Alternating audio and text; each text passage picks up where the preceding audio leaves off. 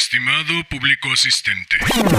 Híjole, no me lo tomes a mal, pero hoy no se me antoja particularmente tanto protocolo, tanta formalidad, tanta galantería y tanto previo. ¿Y si mejor nos echamos un rapidín? ¿Sí? Pues va. De Hans Christian Andersen, El intrépido soldadito de plomo. Éranse una vez veinticinco soldados de plomo, todos hermanos, pues los habían fundido de una misma cuchara vieja. Llevaban el fusil al hombro y miraban de frente. El uniforme era precioso, rojo y azul. La primera palabra que escucharon en cuanto se levantó la tapa de la caja que los contenía fue Soldados de plomo. La pronunció un chiquillo dando una gran palmada. Eran el regalo de su cumpleaños y los alineó sobre la mesa. Todos eran exactamente iguales, excepto uno, que se distinguía un poquito de los demás. Le faltaba una pierna, pues había sido fundido el último y el plomo no bastaba. Pero con una pierna se sostenía tan firme como los otros con dos y de él precisamente vamos a hablar aquí. En la mesa donde los colocaron había otros muchos juguetes,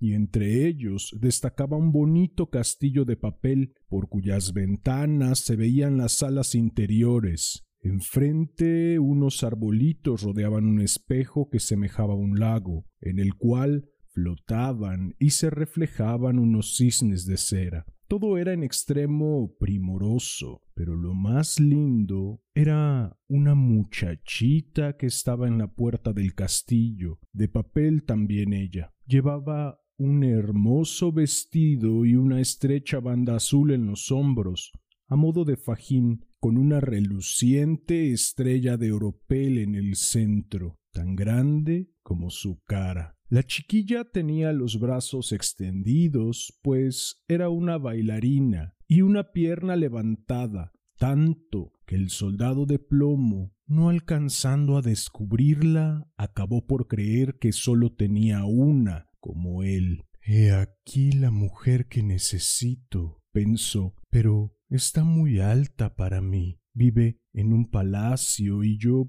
por toda vivienda solo tengo una caja y además somos veinticinco los que vivimos en ella. No es lugar para una princesa. Sin embargo, intentaré establecer relaciones. Y se situó detrás de una tabaquera que había sobre la mesa, desde la cual pudo contemplar a sus anchas a la distinguida damita, que continuaba sosteniéndose sobre un pie sin caerse. Al anochecer, los soldados de plomo fueron guardados en su caja y los habitantes de la casa se retiraron a dormir. Este era el momento que los juguetes aprovechaban para jugar por su cuenta, a visitas, a guerra, a baile. Los soldados de plomo alborotaban en su caja, pues querían participar en las diversiones, mas no podían levantar la tapa. El cascanueces todo era dar volteretas,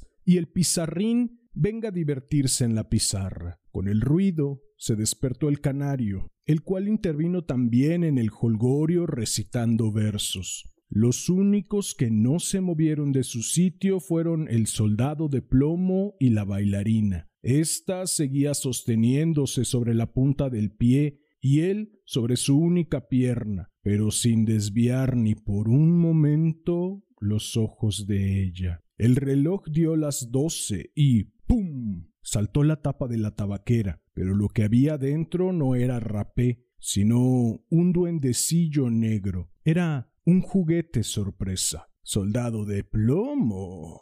dijo el duende. No mires así. Pero el soldado se hizo el sordo. Espera que llegue la mañana. Ya verás. añadió el duende. Cuando los niños se levantaron, pusieron el soldado en la ventana, y, sea por obra del duende o del viento, abrióse ésta de repente, y el soldadito se precipitó de cabeza, cayendo desde una altura de tres pisos. Fue una caída terrible. Quedó clavado de cabeza entre los adoquines, con la pierna estirada y la bayoneta hacia abajo. La criada y el chiquillo bajaron corriendo a buscarlo, mas, a pesar de que casi lo pisaron, no pudieron encontrarlo. Si el soldado hubiese gritado Estoy aquí, indudablemente habrían dado con él, pero le pareció indecoroso gritar, yendo de uniforme. He aquí que comenzó a llover. Las gotas caían cada vez más espesas hasta convertirse en un verdadero aguacero. Cuando aclaró, pasaron por allí dos mozalbetes callejeros.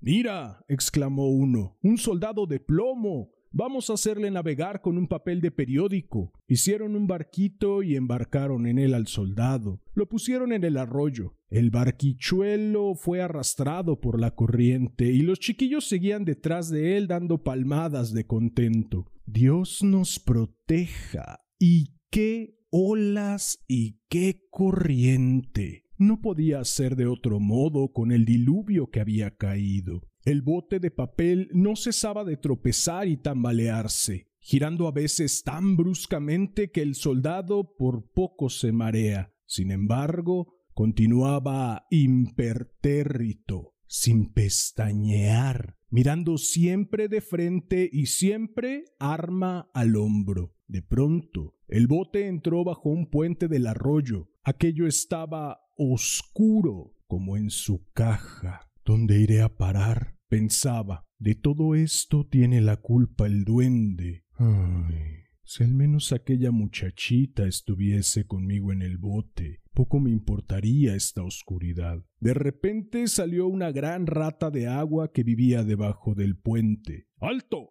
gritó. A ver tu pasaporte. Pero el soldado de plomo no respondió, únicamente oprimió con más fuerza el fusil. La barquilla siguió su camino y la rata tras ella. Uf, cómo rechinaba los dientes y gritaba a las virutas y las pajas. Detenedlo, detenedlo. No ha pagado peaje, no ha mostrado el pasaporte. La corriente se volvía cada vez más impetuosa. El soldado veía ya la luz del sol al extremo del túnel, pero entonces percibió un estruendo capaz de infundir terror al más valiente.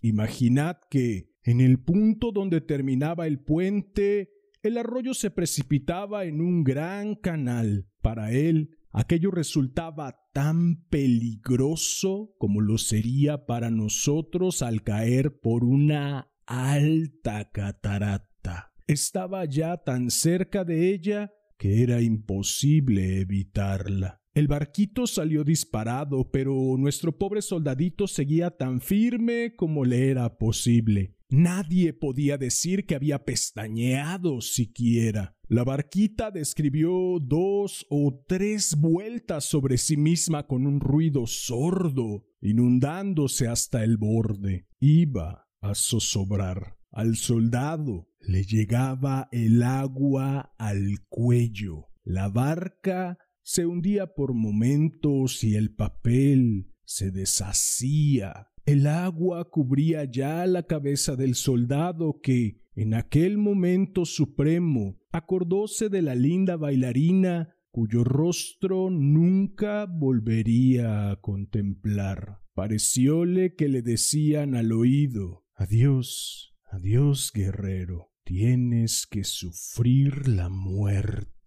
Desgarróse entonces el papel y el soldado se fue al fondo, pero en el mismo momento se lo tragó un gran pez. Allí sí se estaba oscuro, peor aún que bajo el puente del arroyo y además tan estrecho, pero el soldado seguía firme, tendido cuán largo era, sin soltar el fusil. El pez continuó sus evoluciones y horribles movimientos hasta que por fin se quedó quieto y en su interior penetró un rayo de luz.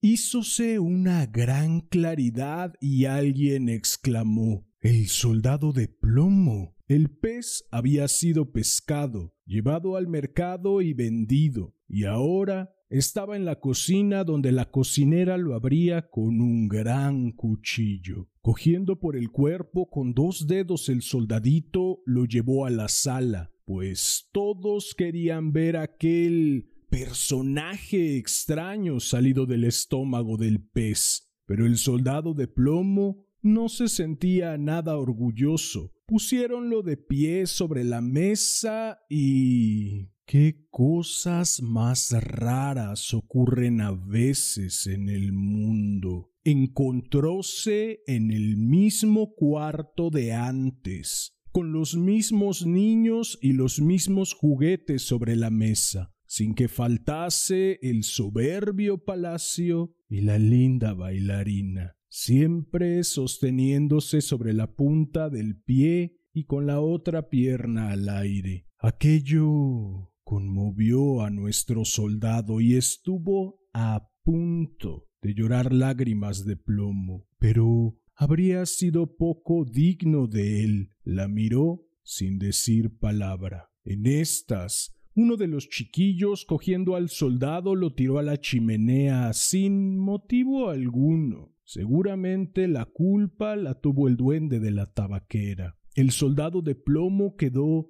todo iluminado y sintió un calor espantoso, aunque no sabía si era debido al fuego o al amor. Sus colores se habían borrado también a consecuencia del viaje o por la pena que sentía. Nadie habría podido decirlo. Miró de nuevo a la muchacha, Encontráronse las miradas de los dos y él sintió que se derretía, pero siguió firme arma al hombro. Abrióse la puerta y una ráfaga de viento se llevó a la bailarina que, cual una sílfide, se levantó volando para posarse también en la chimenea junto al soldado. Se inflamó y desapareció en un instante. A su vez, el soldadito se fundió, quedando reducido a una pequeña masa informe, cuando al día siguiente la criada sacó las cenizas de la estufa. No quedaba de él más que un trocito de plomo. De la bailarina, en cambio, había quedado la estrella de oropel carbonizada y negra.